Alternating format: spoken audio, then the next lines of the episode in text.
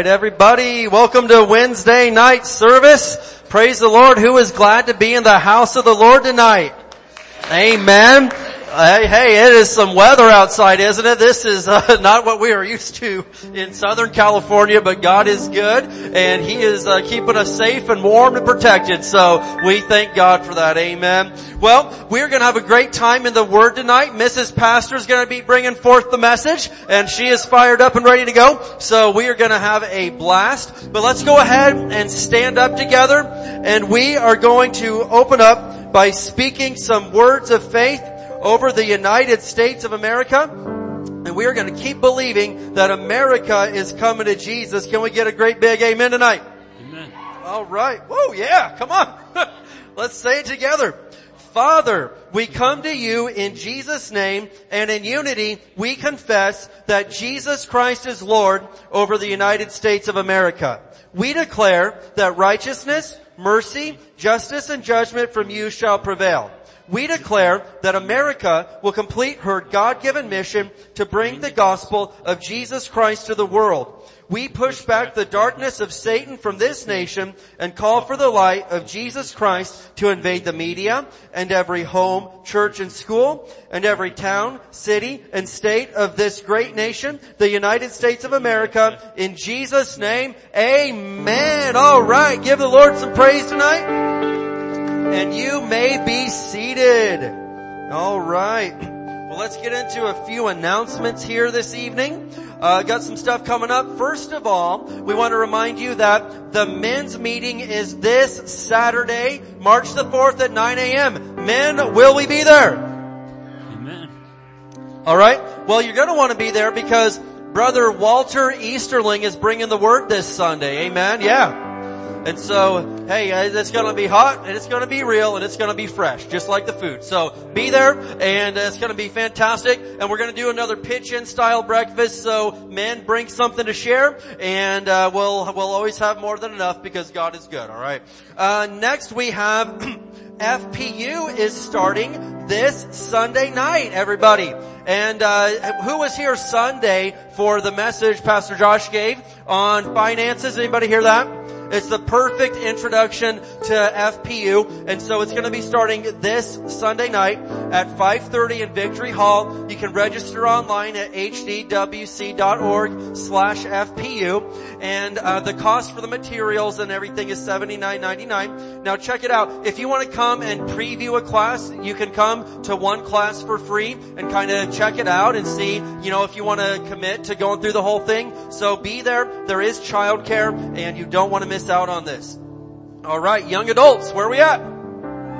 Hey, oh, there we are. Alright, so we are going to be having a young adults get together Saturday, March 11th at 11 a.m. at Six Beans and uh, Miss Rosa Linda is going to be leading that for us. Uh, it's going to be a great get together. So, uh, and some of you are like 11 a.m. on a Saturday. Hey, you can do this. You can make this happen. I don't care if that's your sleeping day. You can be there. Let's go. All right. And then a great big announcement is Mrs. Pastor's 75th birthday celebration coming up.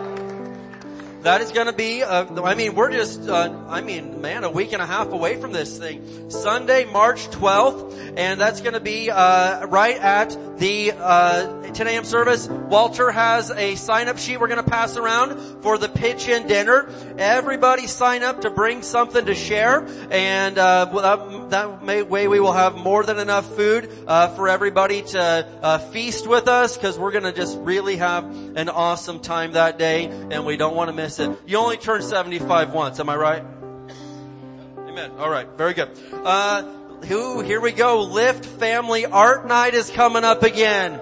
That was a wonderful event last year, which really surprised me because uh, they said they were doing an art night, and I was like, "I, my, yeah, good luck, guys." Then like a hundred people showed up, and so uh, I was proven wrong, and I'm okay with that. So we're doing it again Monday the 13th at 6:30, and Lawrence and Leah will have more info. But this is for the whole family, little kids on up to grandparents. We just got together and uh, and painted and had a real blast, and so I want to make sure that you are aware of that. And then um, we have the last thing that's on the screen is the March Women's Meeting is coming up, and you gave me a piece of paper, and I I misplaced it. The dog ate it. Something happened, but I don't remember where I put it. So uh, when is this? Okay, here we go. My dear mother has got this for me. Okay, so we've got it. Uh, March 10th. Wow, that's a busy weekend. Friday, March 10th at 6.30 in Victory Hall is the March Women's Meeting. And you're going to be learning how to help children to be confident. Oh, that sounds good. How to help children be confident. And the menu is appetizers or finger foods to share. So make sure you bring something. And ladies, you just have a great time with that. All right. Well, praise God. Who knows what time it is now? Yes, it is happy time. Pastor's gonna come on up tonight and do our Wednesday evening tithes and offerings. Alright, let's go.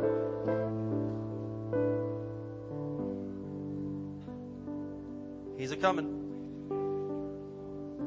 Oh, okay. Did you get that? I'm just kidding. I could be the mic stand. Alright. Hallelujah. Are we, are we, are we loud and clear? Uh, I just think a little story to tell you before we get to the tithes and offerings. I think is pretty cool. You, you know, I, I noticed a few empty seats tonight because it got a little precipitation out there, and it's cold. It reminds me of a Wednesday night about uh, 25, 30 years ago in Martinsville, Indiana. If, if, if, matter of fact, they declared snow emergency. You weren't supposed to be on the streets unless it was emergency. But we thought it's emergency to come to church on Wednesday night and hear the word. So, so we had a decent crowd. But the thing was that night, also, one of the guys that went to my church, uh, he, he was kind of rich, and so he hired people to do odd jobs for him in his house. And there was a man over here from one of the Baltic states. They only spoke Russian. And he brought him to church that night. But just so happened that night, I had a missionary from Siberia here too. And spoke Russian and English. And so anyway, had an altar call in Russian for that man on Wednesday night when everything was closed except our church. Talk about a divine appointment.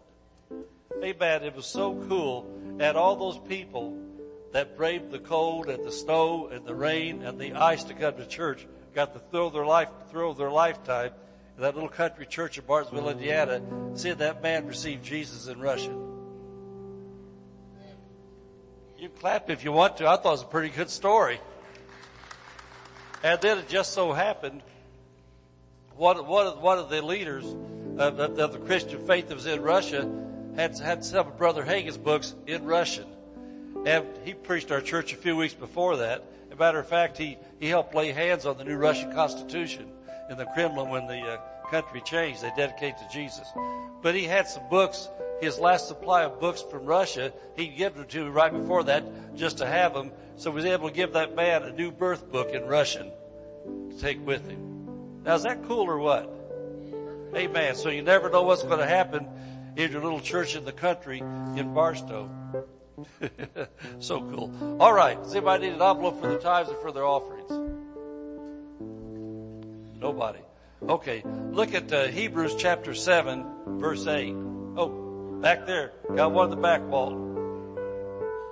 All right. Amen. Mrs. Pastor, I'm getting warmed up for you. Hebrews chapter 7 verse 8. And here men that die receive tithes. Let's talk about pastors. Let's talk about preachers. That's what I'm doing now, receiving tithes and offerings for Jesus. But there he receiveth them, of whom it is witness that he liveth. We've got to always remember, although we make out checks to the church we go to for our tithe, it's a spiritual thing first. Jesus is the Lord of the tithe. And Jesus is the one you want to bless your tithe. We can confess over it and pray over it and all we know to do with our faith. But the number one thing is you've got to always recognize you're tithing to Jesus. But Jesus doesn't need it in heaven, but his church is needed on earth. So we receive it on earth for him and then flip over to chapter 9 or chapter 10. Chapter 10 verse 23 and this is why we make our financial faith confession. Chapter 10, verse 23. And we already got it settled that Jesus is the one we're tithing to. But verse 23 then says, let us hold fast the confession of our faith. Well, this financial faith confession is what we're doing. Confessing our faith in things the Word of God says about our finances. Hold fast the confession of our faith, for He is faithful that promised. He is faithful that promised. That's why we make all these confessions around here about everything, because Jesus is the one watching the words out of our mouth that come from our heart in faith, and He's the one that will cause them to come to pass. But hold fast the confession. That means no matter what things look like, don't let anything still your confession of faith. I like to say it this way sometimes. Hold on, hold on to your faith like a dog on a bone. You know, if you get around a hungry dog, he's got something in his mouth, and you try to get out of his mouth, you're liable to get hurt because they hold on to it. Well, if the devil, through circumstances, tries to get you to let loose of your faith, you hold on to it like a dog on a bone. Make the, make sure the devil's the one who gets hurt by the words out of your mouth. Amen. Well, let's stand up and we'll make what? What are we going to do when we stand up? Financial faith. Financial faith confession.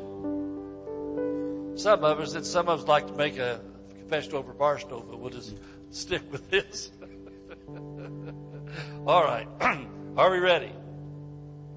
As we bring the Lord's tithe and give offerings today, we believe we receive jobs or better jobs, promotions, raises and bonuses, benefits, sales and commissions, growth in business, settlements, estates and inheritances, interest and income, rebates and returns, checks in the mail, gifts and surprises, finding money, bills paid off, debts paid off, royalties received, blessings and increase. Thank you, Lord, for meeting all my financial needs so I have more than enough to take good care of my family, give generously into the kingdom of God, promote the gospel of the Lord Jesus Christ. Amen.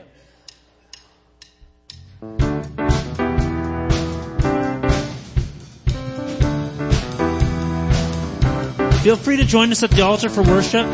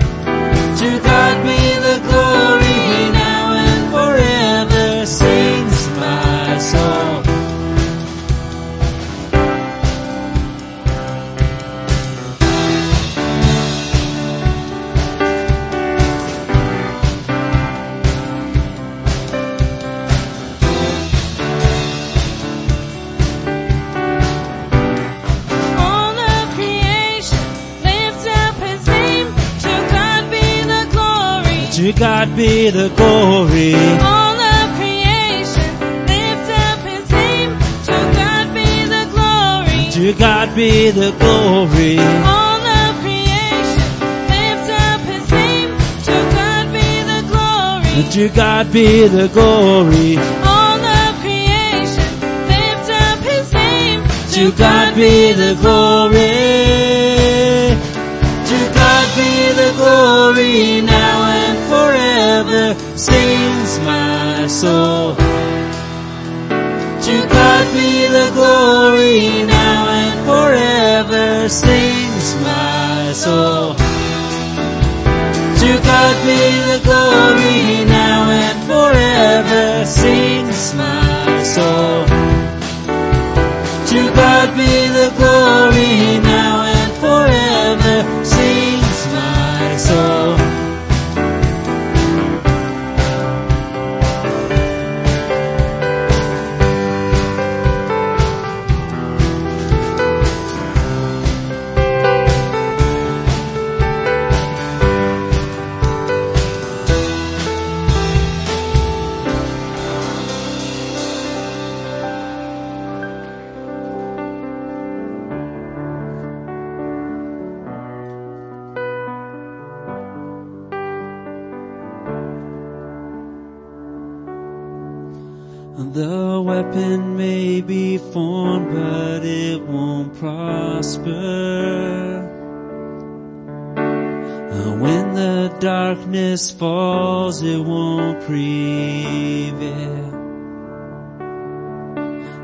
the God I serve knows only how to triumph.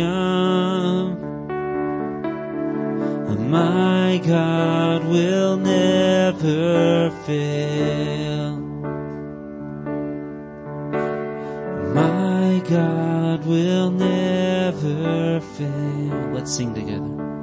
Uh, I'm gonna see a victory. I'm gonna see a victory. For the battle belongs to you, Lord. I'm gonna see a victory. I'm gonna see a victory. For the battle belongs to you, Lord. There's power in the mighty name of Jesus. Every war he wages, he will win. I'm not backing down from any giant. I know how this story Yes, I know how this story ends. I'm gonna see a victory. I'm gonna see a victory. For the battle belongs to you, Lord. I'm gonna see a victory. I'm gonna see a victory. For the battle belongs to you, Lord. You take what the enemy meant for evil and you turn it for good. You turn it for good. You take what the enemy meant for evil you turn it for good. You turn it for good. You take what the enemy meant for evil and you turn it for good. You turn it for good. You take what the enemy meant for evil turn it for good. You turn it for good. I'm gonna see a victory. I'm gonna see a victory. For the battle belongs to you, Lord. I'm gonna see a victory. I'm gonna see a victory. For the battle belongs to you, Lord. One last time. Now you take what the enemy meant for evil and you turn it for good. You turn it for good. You take what the enemy meant for evil and you turn it for good. You turn it for good. Thank you, Father. Hallelujah. Thank you, Lord Jesus. Father, we just worship you tonight. We thank you, Lord, that you are awesome God. We thank you, Father God, that it's an honor and a privilege to serve you, Lord. And I'm so thankful, Father, that you call us your children, Father. Lord, we just give you praise for this service tonight, Father, and we thank you for it in Jesus' name. Amen, amen. Hallelujah. Well, most of you are all over here. Hallelujah. Praise God. You may be seated. Pastor said that you guys look sleepy tonight, so we can't have sleepy, okay? So do we need to get up and do a few jumping jacks? Can you do that? Yes, you can. You're a military guy. Let me see you do a jumping jack. Come on, come on, Jesus. Let's go for it, kid. I can't do it anymore, so let me, come on, come on, come on. No, no, no, no, no. Come on, come on. Okay. Yay! Thank you. All right, all right. James can do it. He's little James. He's back in the background. He's doing jumping jacks. Praise God. Hallelujah. Well, I just want to make sure that you're all awake tonight because I really want to share some stuff with you tonight. And uh, actually, I'm going to do my sermon backwards. Um, I'm going to be talk to you. I'm going to talk to you. My topic tonight is the believer's job description. Did you know we had a job description? Well, we do. See, you didn't even know it, did you? That's the problem. we don't know what we're supposed to be doing. But he did, he did give us a job description. So we're going to talk about that second. But I want to talk to you about what is going on in the spirit realm in our nation right now. How many of you know about the word revival? Are you, do you want revival? You want the same old, same old? Do you want revival, right? Okay, well, tell me what revival means. Somebody shout it to me.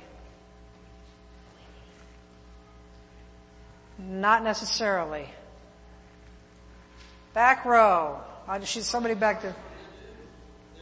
They revive. Okay, listen, let me, uh, let's, uh, well, how can you have revival if you don't know what it means? Okay, here we go.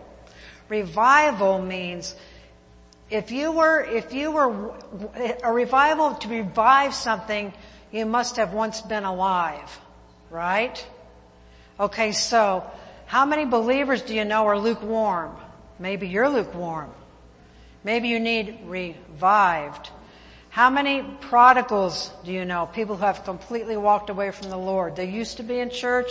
You haven't seen them for 10 years. They're backslidden. What do they need? They need revived. That's what revival is, okay? That revival is for those who know the Lord or who once knew the Lord. Now, that doesn't mean that people cannot get saved in a re- revival, okay? Because a lot of people will. Now I'm going to talk about a great awakening. A great awakening is when the Lord shows up on a massive, on a massive way across the nation to, to a group of people that don't know God at all. Like the school system of the United States of America, for instance. See, when I was a little girl, we sang Christmas carols at church, at school. We sang hymns at school.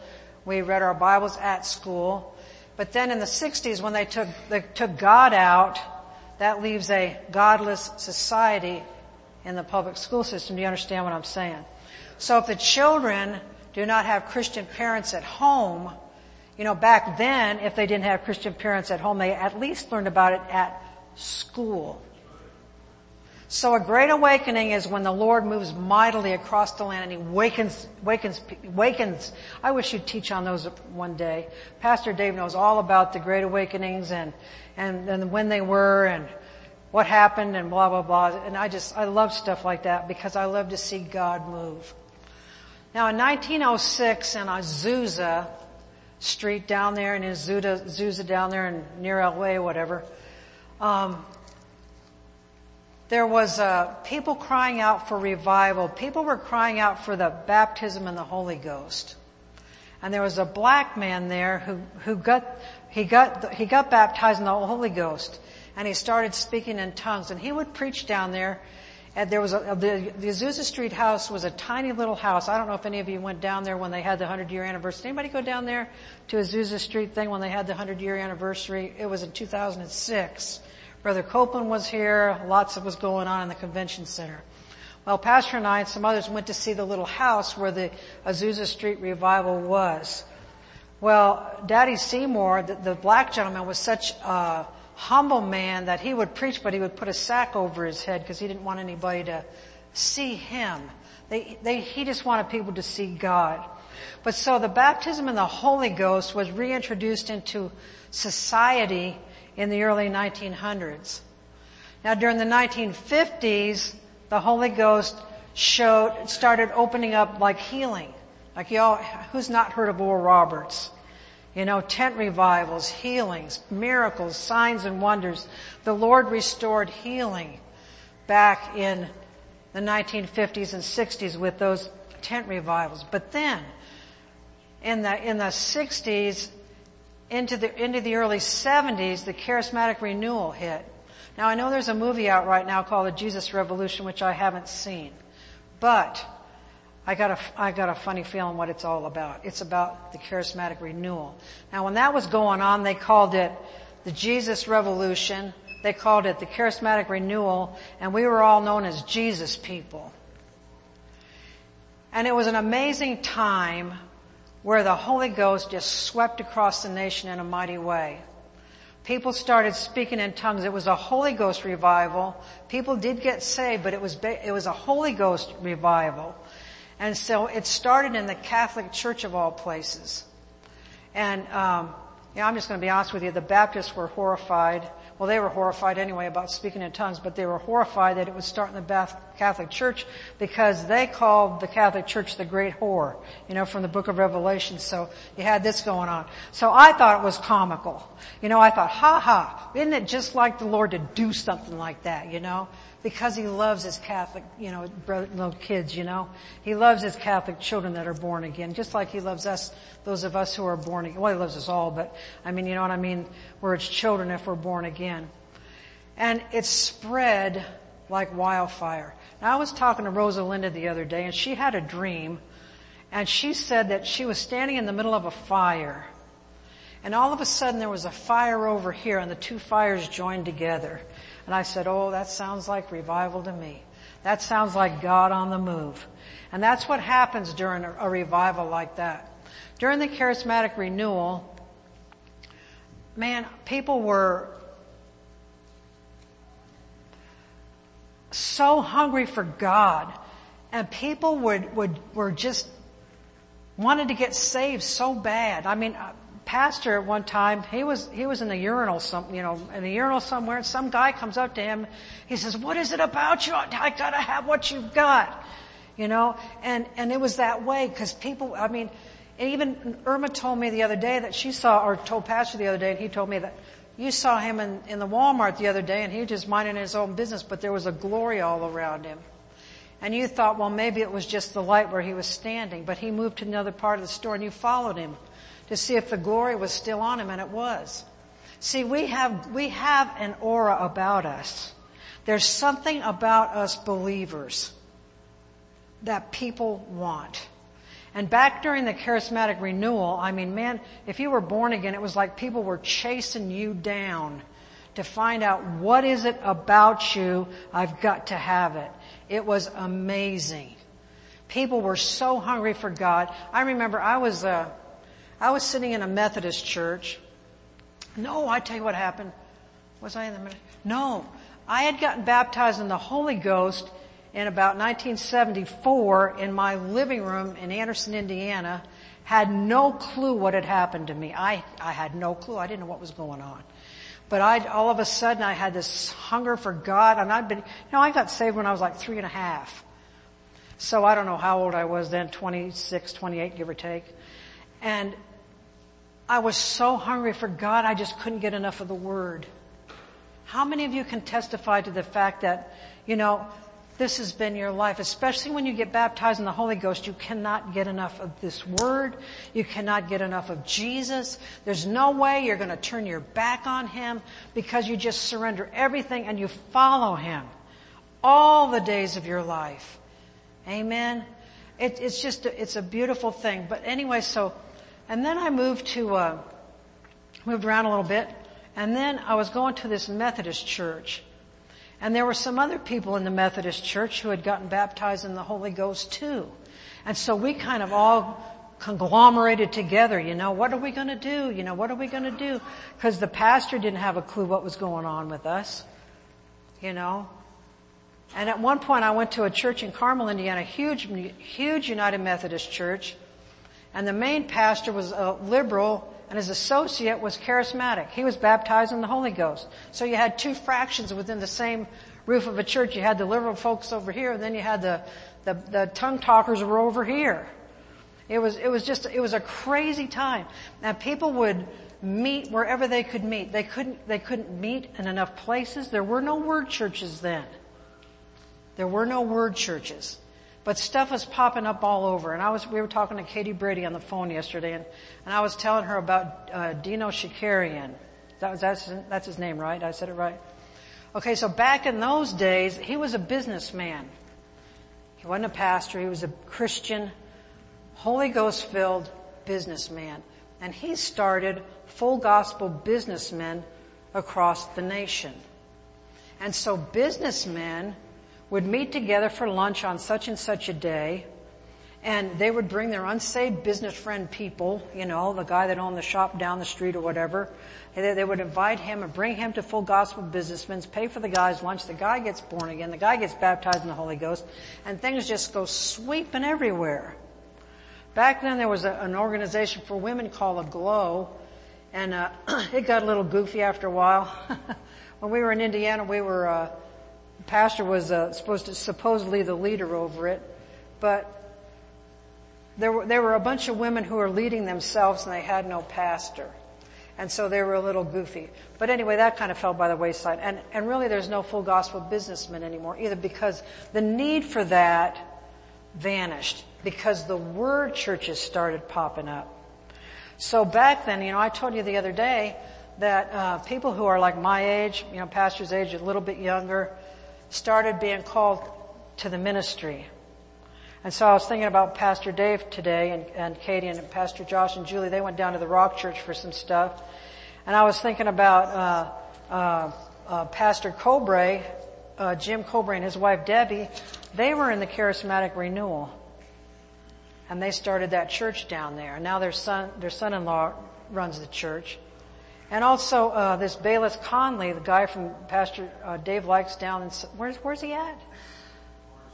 Orange County down there, a big church, but he got he got came about because of the charismatic renewal too.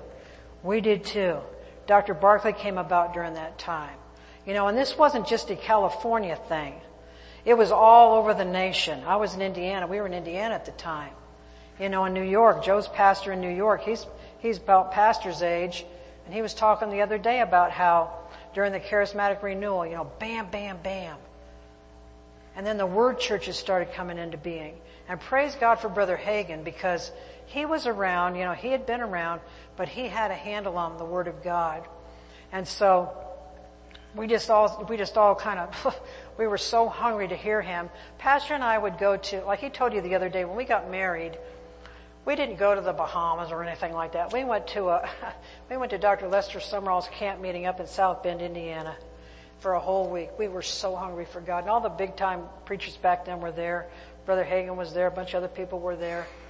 And we spent the whole week up there because we were so hungry for God.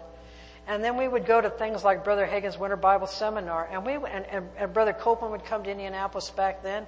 And we would get there two or three hours early, waiting at the door, and the lines were huge. People were so hungry for God, and they filled entire stadiums. People wanting to come and hear the Word of God. See, that's, that's what we want. The Word says that in the last days, a lot of times the, the, the Holy Ghost is referred to as rain. And so it talks about in the Word in the Old Testament, Pastor, you can give me the address, that, that in the, in the last days that the former rain, Holy Ghost, and the latter rain, the Holy Ghost, coming together is going to cause a, a huge, enormous, what? Acts chapter 2, Acts chapter 2 what? Oh, you just know it's in Acts chapter 2. Okay, you can look it up for yourself. Yeah. but I remember too the gifts of the Holy Ghost came, you know, of course when the Holy Ghost comes in, you've got the gifts of the Holy Ghost coming in too. You know, so people were getting healed and all kinds of stuff all over the place. I mean, it was just miraculous.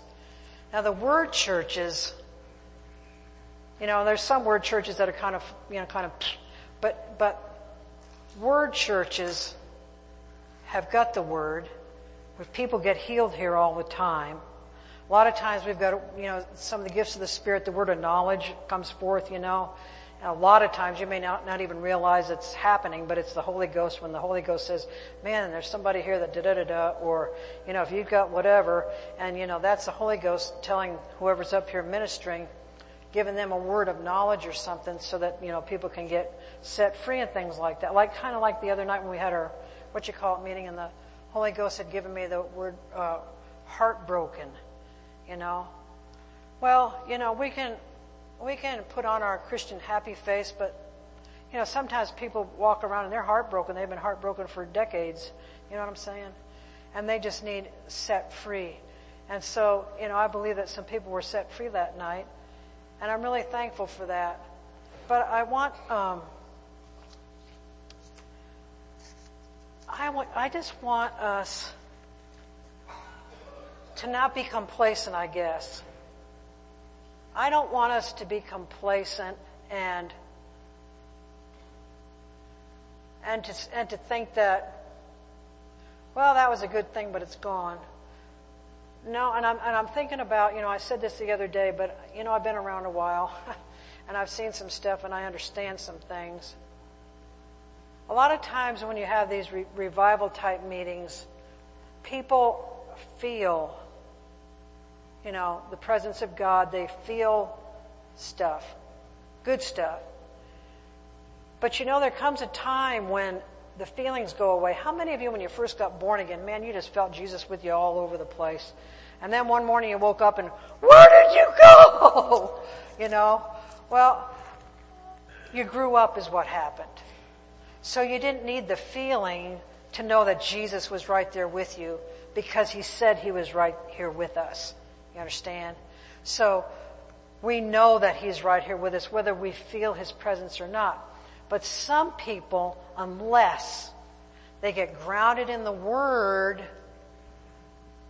that will be an experience for them that they just kind of float away and you never see them again. Because they want the feeling. Do you understand what I'm saying? And that's what I don't want to happen to, the, to anybody in the nation. I don't want that to happen to anybody that they, well, that was a good thing, but then they go back to their old life of sin. They go back to their old ways. See, that's not, that's not what the Lord purposed in all of that. In revivals, like I said, He's reviving the, the weary, the weary saints.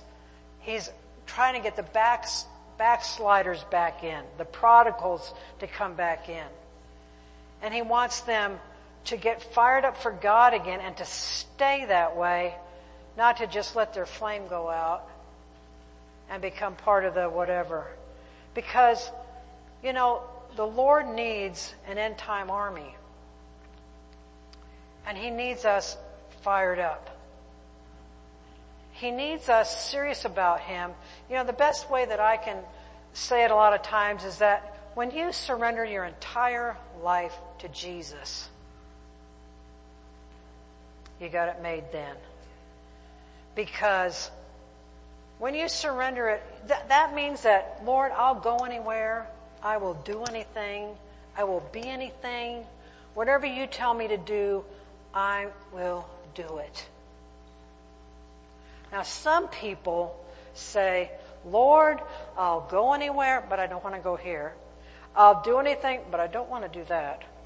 And you can have all of me, but you can't have this part of my heart. No, that's mine. You're not having that. Some people do it with their finances.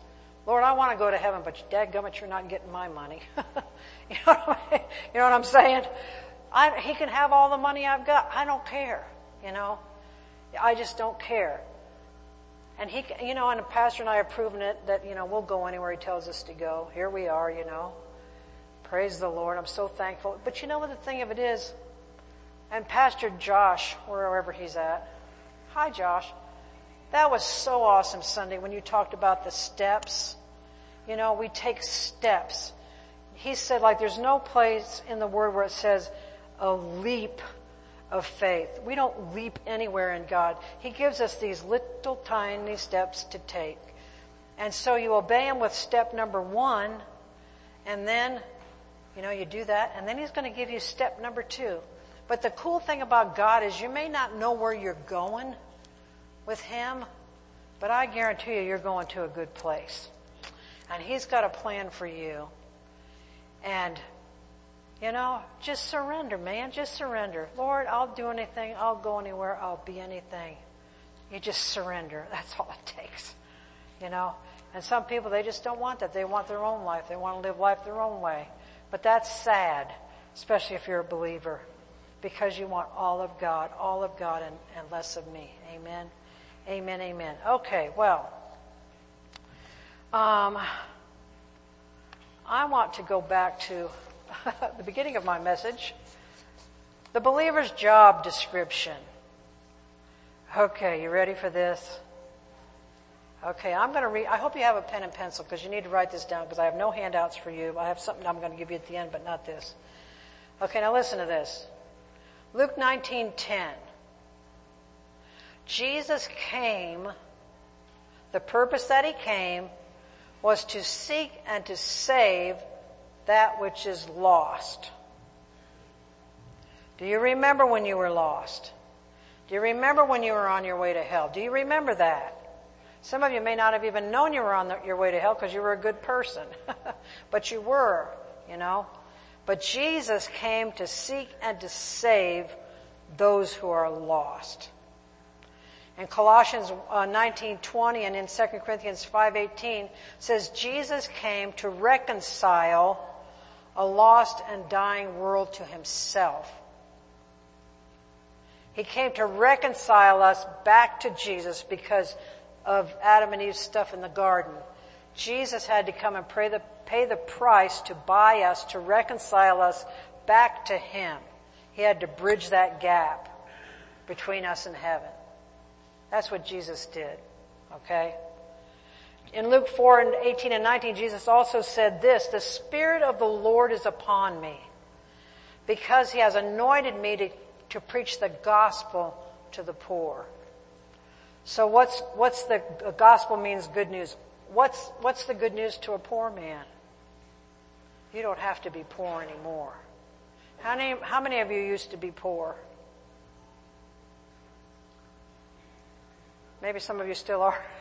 but tell you what, you do things God's way, you won't be poor anymore. Because there's your way, there's man's way, there's the bank's way, and then there's God's way.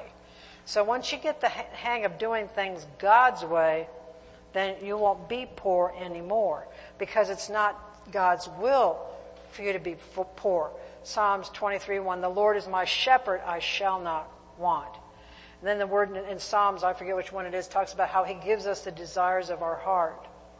Well, you know, I don't know what the desires of your heart are, but the funny thing about God is he gives you a, a desire for something and then he brings it to pass. Isn't he cute? Okay. Jesus, the Spirit of the Lord is upon Jesus because he has sent, God the Father sent Jesus to heal the brokenhearted. And we've talked about this lately, about the brokenhearted to, to proclaim, proclaim liberty to the captives, people that are, were bound by addictions, people who are bound by one thing or another. Amen. And recovery of sight to the blind. Amen. to set at liberty those who are, who are bruised or, or oppressed.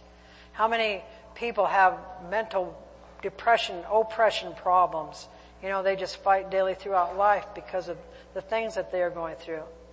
And also it says the Holy Spirit is upon me, Jesus said, to proclaim, to proclaim the acceptable year of the Lord. It was His time. Amen. Now listen to this. This is the believer's job description. You ready for this? Who wants to sign up for a job for Jesus? Whether you sign up or not doesn't matter because if you're born again, this is your job assignment. You ready? Are you going to do it or are you just going to think about it? Okay, let's find out what it is.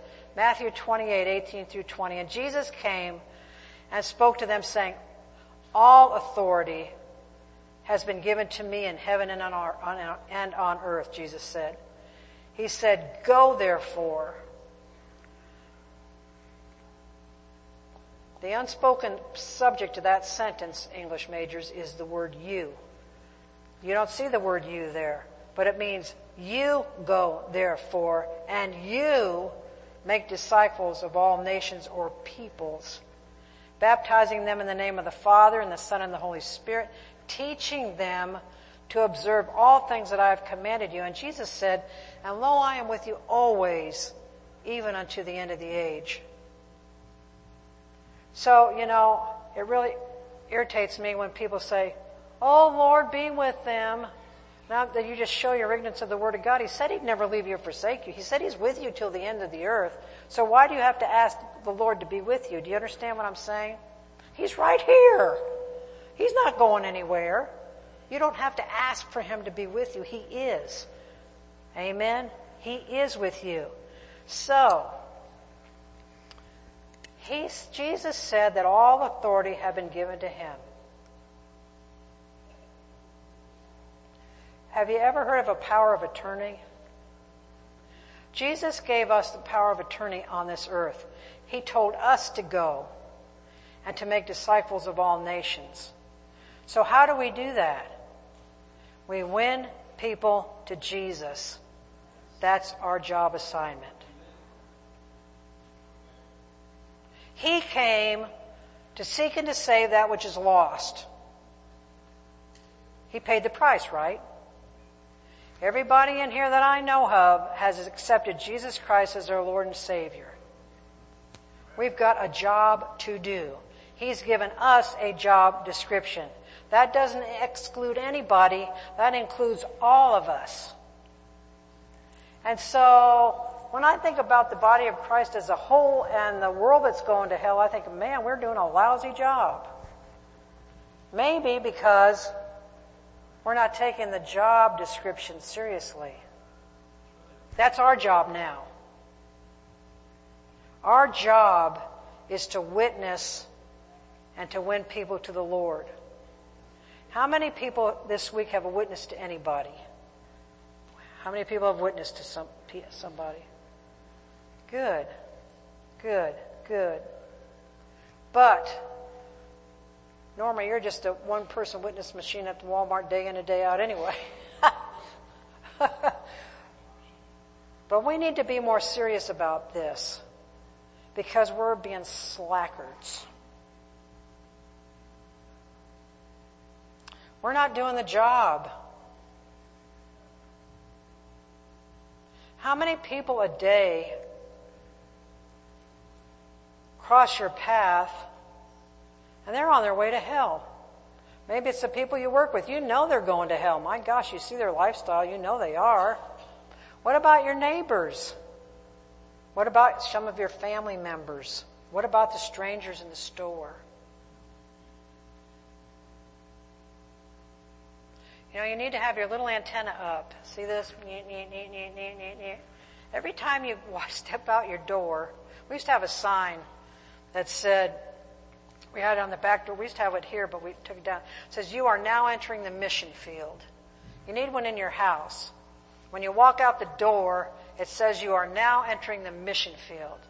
When you walk outside the doors of the church, you are now entering the mission field. Because there's a lost and dying world out there, but Jesus said He came to seek and to save those that are lost. And He told us, you go. I've given you my name. I've given you the authority in my name. You know, He's given us His blood. You go. So why are we not going? Why are we not, are we afraid? Oh, maybe it's because we're afraid. Maybe, maybe we think, I don't want to talk to the cashier at the Walmart or the Home Depot because, you know, I'm afraid of what people will think. Somebody might see me. You know, you ought to pray for them. Have you ever prayed for the waitress? You ever prayed for the cashier at the Walmart or the cashier at the Home Depot? Yeah. Yeah. You just do stuff like that. Do you care who sees you? No. Every once in a while the devil says, oh, you don't want to do that. You're tired. You know, you say, shut up, devil. He's not our boss. We were bought with a price, right? So it's our job to obey him and do what he tells us to do. Now, now Mark 16, this is similar. Mark 16, 16 to 18. Jesus tells us, born again believers, go ye into all the world. Now, that, does that mean you have to go to Afghanistan tomorrow like maybe some of our soldiers did? No. It just means, what is your world? Is Barstow your world? Fort Irwin your world? Victorville your world? You know, what is your world? You know, sometimes we go on little trips, but, you know, go into all the world, your world, and preach the gospel to every creature. Does every mean every? You know, the, the thing of it is, you need to be always eager to speak unless the Holy Ghost tells you to shut up and don't say a word. And He'll do that every once in a while. A lot of times it's because He's working on this person through another avenue and He doesn't want you blowing it. So, you know, you just don't say anything. But you know, when I'm out, when I'm out there, you know, I mean, if you say, if you even use Christianese, have a blessed day. How are you doing today? Oh, I'm blessed. You know, oh, I'm not doing so good, you know. you know, use the, use Christian words. A lot of times when Pastor and I will start talking about church, we'll see if they bite on it. You know, because if they're a believer, they'll bite on it. And if they're not a believer, they'll ignore it. So you just continue to look for ways to, to witness. Can you, you know, what can we say, Lord? Is there, what else do you want us to say? You know, there's, there's just, different things that you do. But see, the Holy Ghost is our instructor. And so we listen to Him.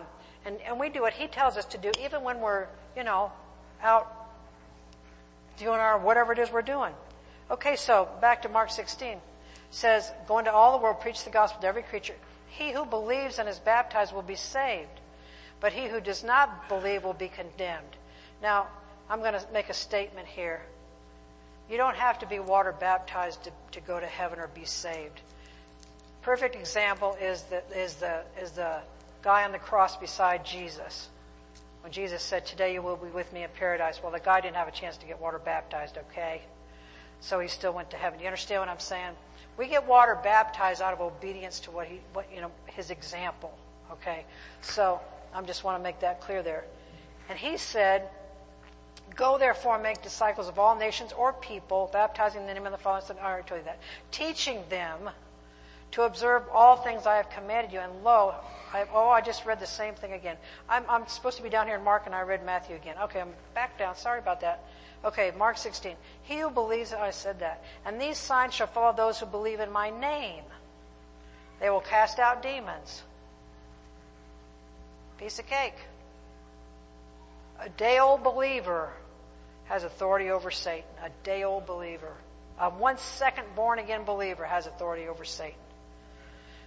says they will take up serpents and it will not harm them. But listen, that doesn't mean we're snake handlers, okay? In the mountains of Tennessee, they got snake handlers because they took this literally. But that's not what that means. If you go to Acts 28, 3, we're not going there. Paul, you know, was fixing the fire and stuff like that, and a, and a viper, a very poisonous viper, came out and grabbed a hold of his hand and he just shook it off. And the village people were sitting there waiting for him to drop dead, and he never did. So that was a sign and a wonder to them. Okay, listen to this. And if they drink any deadly thing, it will by no means hurt them. So does that mean that we go around drinking poison water and poison this and poison? No, you don't. No, that's not what that means. It means if, if perchance you happen to drink something that was bad, that it says here it will not hurt them. Okay? It says they will lay hands on the sick and they will recover. So do you lay hands on sick people that you see? Do you lay hands on your children? Do your children lay hands on you at home? Do you lay hands on your people at work? Let me pray for you. You know? Man, take advantage of all these opportunities. Listen to this. John 3:16. You ought to all know it. For God so loved the world that he gave his only begotten son that whosoever believes in him should not perish but have everlasting life. Then it goes on to say, For God sent not his son into the world to condemn the world, but that the world through him might be saved. Jesus came to seek and to save that which was lost, right? He told us. He gave us our job description. What is our job description? You don't know. What is our job description? Right. To witness, to win souls, to disciple people. I'm so thankful that Pastor Dave started the uh, spiritual personal trainer thing in, in our church because you don't, you know, you don't have a little baby and then set it on the sidewalk and say, there you go, little baby. It was nice knowing you. Feed yourself, you know, and, you know, see you around. No. Well, a person that's born again, it's the same, it's the same difference. They're babies. They need, they need the love and the fellowship and the encouragement and the training of the local church of brothers and sisters in the Lord. They need to come in to the house of God and get, you know, and learn what's going on. Um,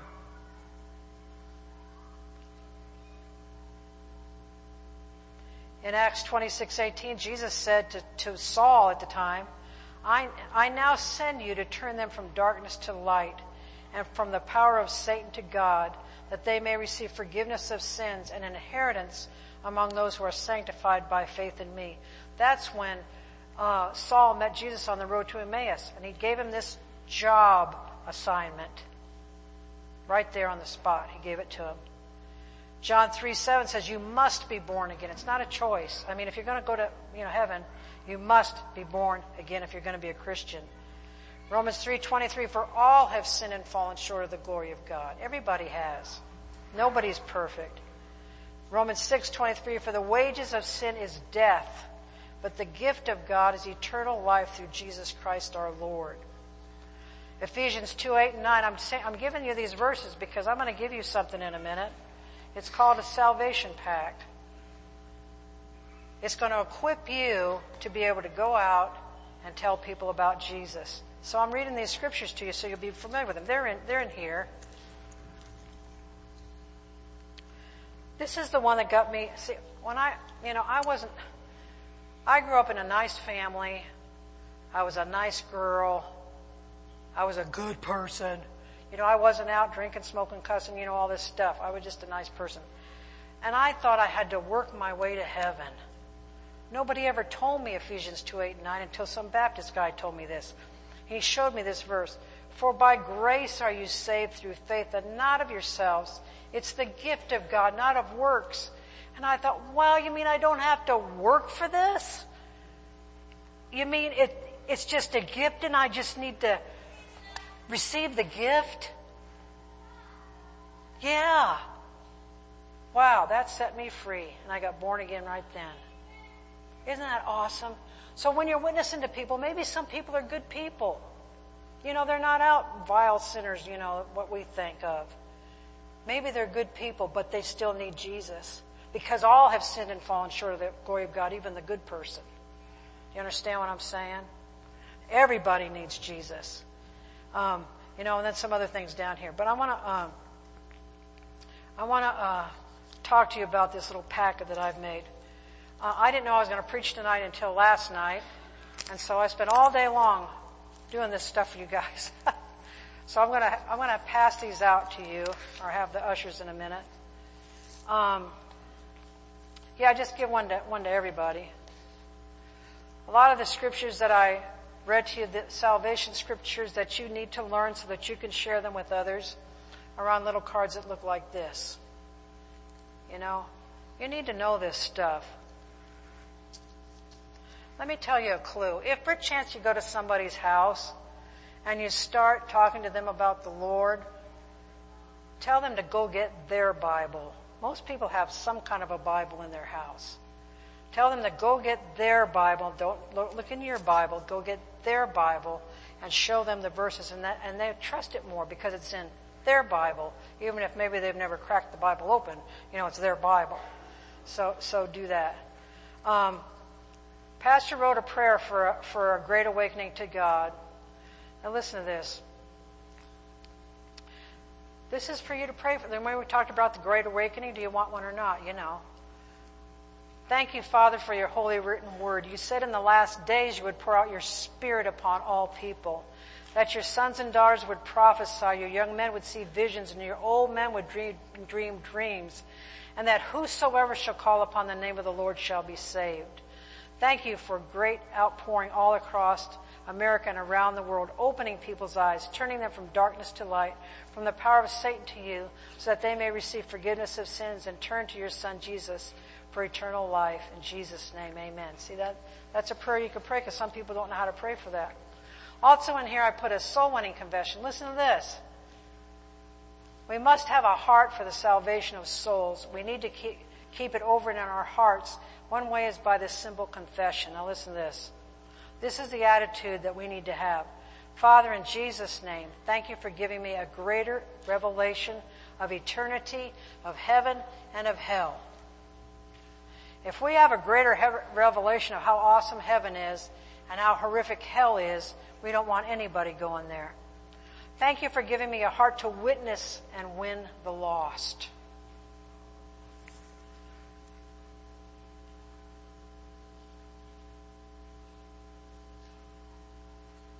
One of the papers in here too, I'm not done reading that, says my testimony. You need to write out your testimony for your own benefit. You know, how you got born again, what Jesus has done in your life, blah, blah, blah.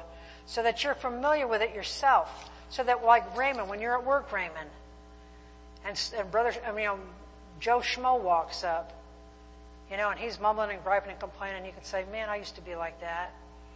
You know, but I gave my life to Jesus. And this is what's happened to me since then. You know, da da da da. Man, would you like that too? I can pray for you right now. Would you like that? Probably will. Take his hand and pray the prayer of salvation with him. You understand what I'm saying? Use your testimony. You've all got a testimony of what Jesus has done in your life. Okay?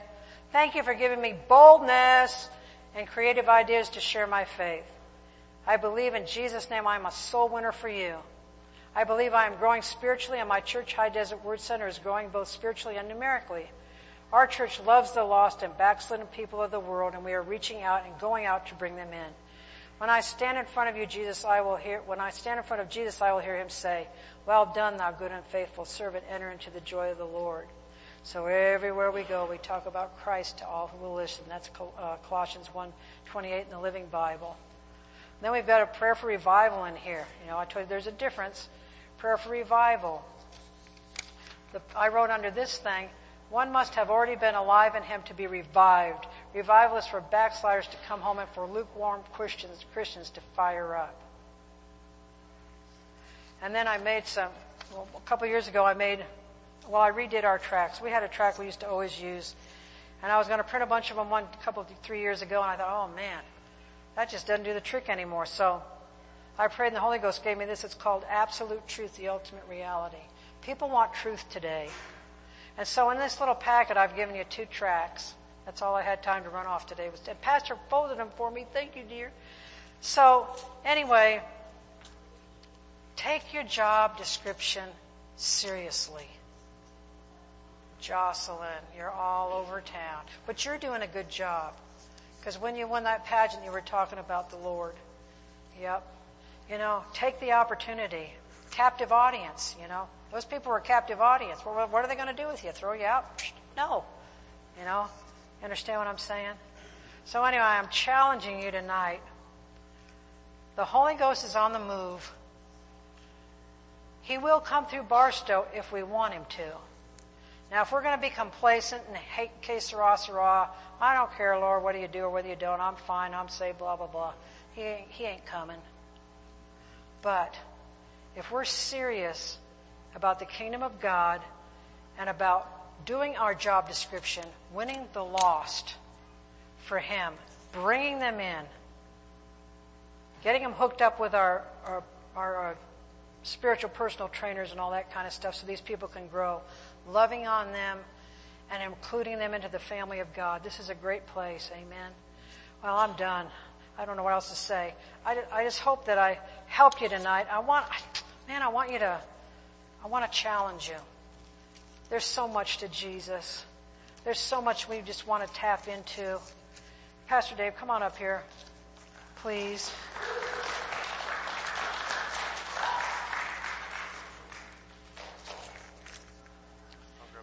Okay, and um, just FYI, Brian Besser's back in the ministry again. Whoa ho ho. Whoa ho ho. So he can come here and teach us all this stuff Yeah, better. absolutely. Amen. Amen. Go for it, pal. Amen. All right. Well, let's stand up together tonight. Praise God.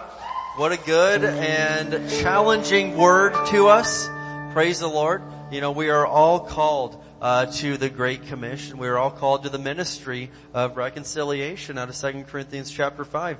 And so we all have a calling on our lives to share the love of Jesus and to let people know the good news, the gospel. Amen. Well, uh, let's go ahead and we're going to take a few minutes as we close out here tonight. We'll have Pastor Josh lead us in a little worship. Uh, if I have my prayer team come on up.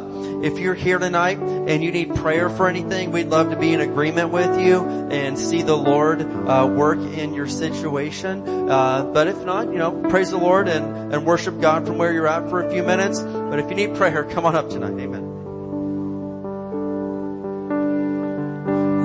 Take what the enemy meant for evil and you turn it for good. You turn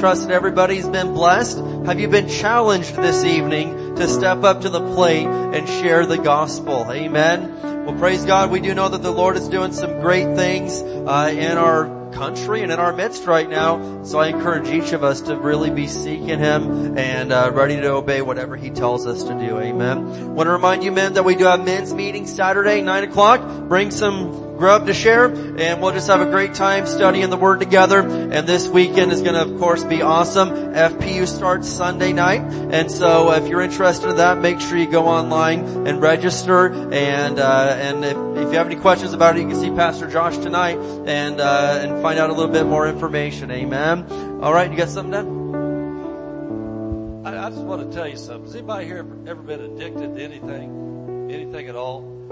And you know, you know, I'm, I'm thinking about thinking about in life, even for Christians. Have you ever bought a bag of potato chips and thought you're going to eat just one, and next thing you know, the bag's gone? Or have you ever bought a container of ice cream? and thought, I don't want to put this in the bowl. I'm just going to eat this out of the carton. I just eat a little bit, and then it's all gone. That's called addiction. Well, once you become a soul winner, you get addicted. I, I was a very serious addict as a young Christian. I didn't have family responsibility things. I was a single guy. I chased them down everywhere they went. I just, one, one minute story. I'm going to just make it real short. I had a customer. I a, I was a, I was a truck driver, delivered downtown Indianapolis, one of the biggest department stores there. I went there about every two days, pulled up the alley. This guy came out. Every day he came out, he cussed me out. He was mean and things like that. I put up with that for a while. If I thought, wait a minute. Why am I letting this guy get by with that? And so I started praying for him. And I'd come in, good morning, how you doing? And he called me a few names, cussed me out. That was it. So finally one day I was all prayed up. I got in there. I raised my door, my trailer up. I was standing there. This old guy was down there. I said, good morning, how you doing? He started cussing me. I didn't give him his freight. I jumped off the truck. I got in his face. And I said, I want to tell you something. You're a miserable man and you need Jesus as your Lord and Savior. He said, what do you say that for? I said, man, it's obvious you're miserable. Every day I pull in and you cuss me out and I'm nothing but nice to you. And you cuss me out every day. Oh no. And he says, my, my dad was a Pentecostal preacher and I backslid. And then I gave him his boxes and I just kept trying to talk to him and he ran inside the building. And I didn't let him have his freight bill. I ran after him. And they had, the, anybody ever seen these old wooden elevators? These doors go up and down. The guy jumped on that elevator and I jumped on with him. He slammed the door and I wouldn't let him. I jumped on the elevator. We went up to the third floor and I stuck with him till he prayed. But that's an addict. I was a true addict. I just went, man, when I, when I got the hunger for one, I got a beat on him. I chased it down till I got it. As I'm just telling you, if you, if, if you get, if you could get addicted talking to people about Jesus like you would a bag of potato chips or ice cream or Diet Pepsi, whatever it is that's got you. What you do one man, that's fun, it's, it's nice, and you do another, do another, you get on a roll, and then every day, your prayer before you go into work is, Lord, show me who the target is today. There's no bigger high than when you lead somebody to Jesus. None. And the more you do it, the easier it gets. Amen. Amen. Praise God. All right. We're going to go ahead and close out in prayer and do our Barstow faith confession and we will dismiss you this evening. Amen. Father, in Jesus' name, we thank you, Lord, for the word that we have seen tonight. And Lord, we, we promise, Lord, we're taking this serious and we know that you have a purpose and a calling for each one of us here. And that is definitely to share the gospel everywhere we go, Lord. So help us to remember this and to take it seriously. And Lord, we ask that you would use us this week and give us that opportunity to be the light of the world everywhere we go. We love you and we praise you for it. In Jesus' name, can someone say amen? All right, let's speak some words of faith over Barstow tonight. We declare that Barstow is a blessed city. Our families are blessed. Our schools are blessed. Our churches are blessed. Barstow is healed. Barstow is prospering. Barstow is safe. Barstow is strong. Barstow is surrounded by the walls of God's salvation.